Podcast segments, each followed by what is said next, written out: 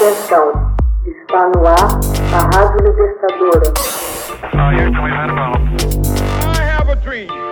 Assim sendo, declaro vaga a presidência da República.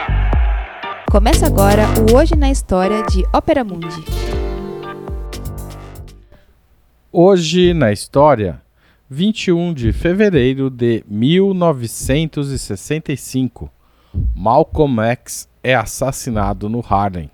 Malcolm X, líder religioso e nacionalista afro-americano, foi assassinado em 21 de fevereiro de 1965 no bairro nova-iorquino do Harlem. Malcolm X foi vítima da entidade rival Black Muslims, muçulmanos negros, quando discursava para sua organização, a Unidade Afro-Americana. Malcolm Little, nome de nascimento, nasceu em Omaha, Nebraska, em 1925.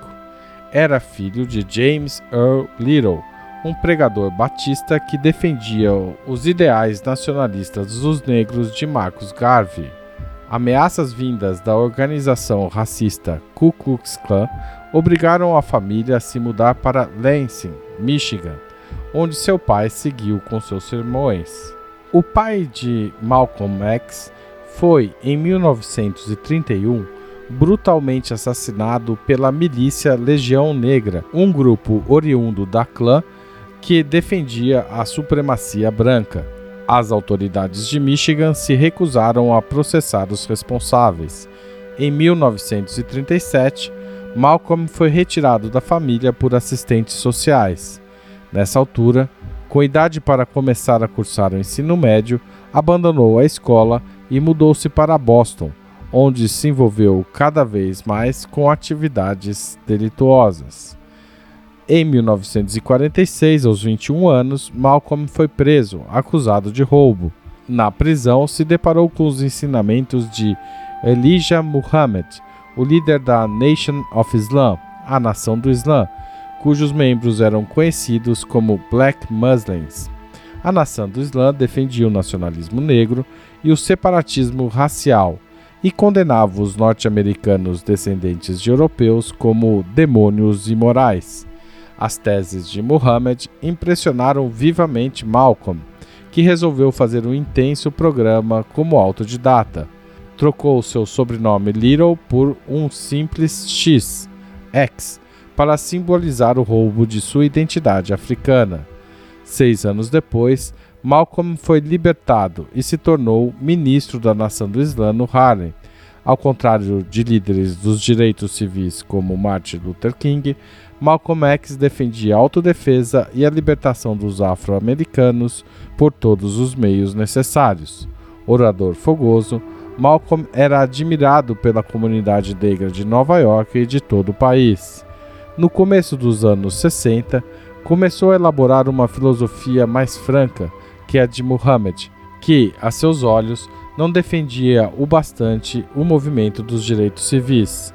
No final de 1963, Malcolm X insinuou que o assassinato do presidente John Kennedy Jr. se resumiria em quem semeia vento, colhe tempestade. Isso levou Muhammad a acreditar que Malcolm se tornara demasiado poderoso e julgou que sua declaração era a oportunidade conveniente para suspendê-lo da nação do Islã.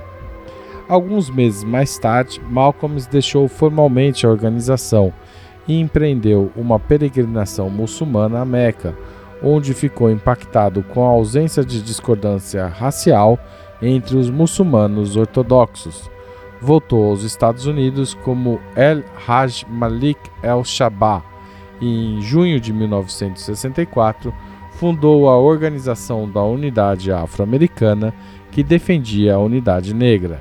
Ele sustentou que o racismo e não a raça branca era o maior inimigo dos negros norte-americanos. O novo movimento de Malcolm X ganhou continuamente seguidores e sua filosofia mais moderada tornou-se cada vez mais influente no meio dos movimentos por direitos civis, especialmente entre os líderes do Comitê de Coordenação dos Estudantes Não Violentos. Em 21 de fevereiro de 1965, Uma semana após sua casa ter sido atingida por uma bomba incendiária, Malcolm X foi alvejado mortalmente por membros da nação do Islã, enquanto discursava. Hoje na história, texto original de Max Altman, locução de Haroldo Cerávulo Cereza, gravação e edição de Laila Manoeli. Você já fez uma assinatura solidária de Opera Mundi? Com 60 centavos por dia, você ajuda a manter a imprensa independente e combativa. Acesse www.operamundi.com.br/apoio.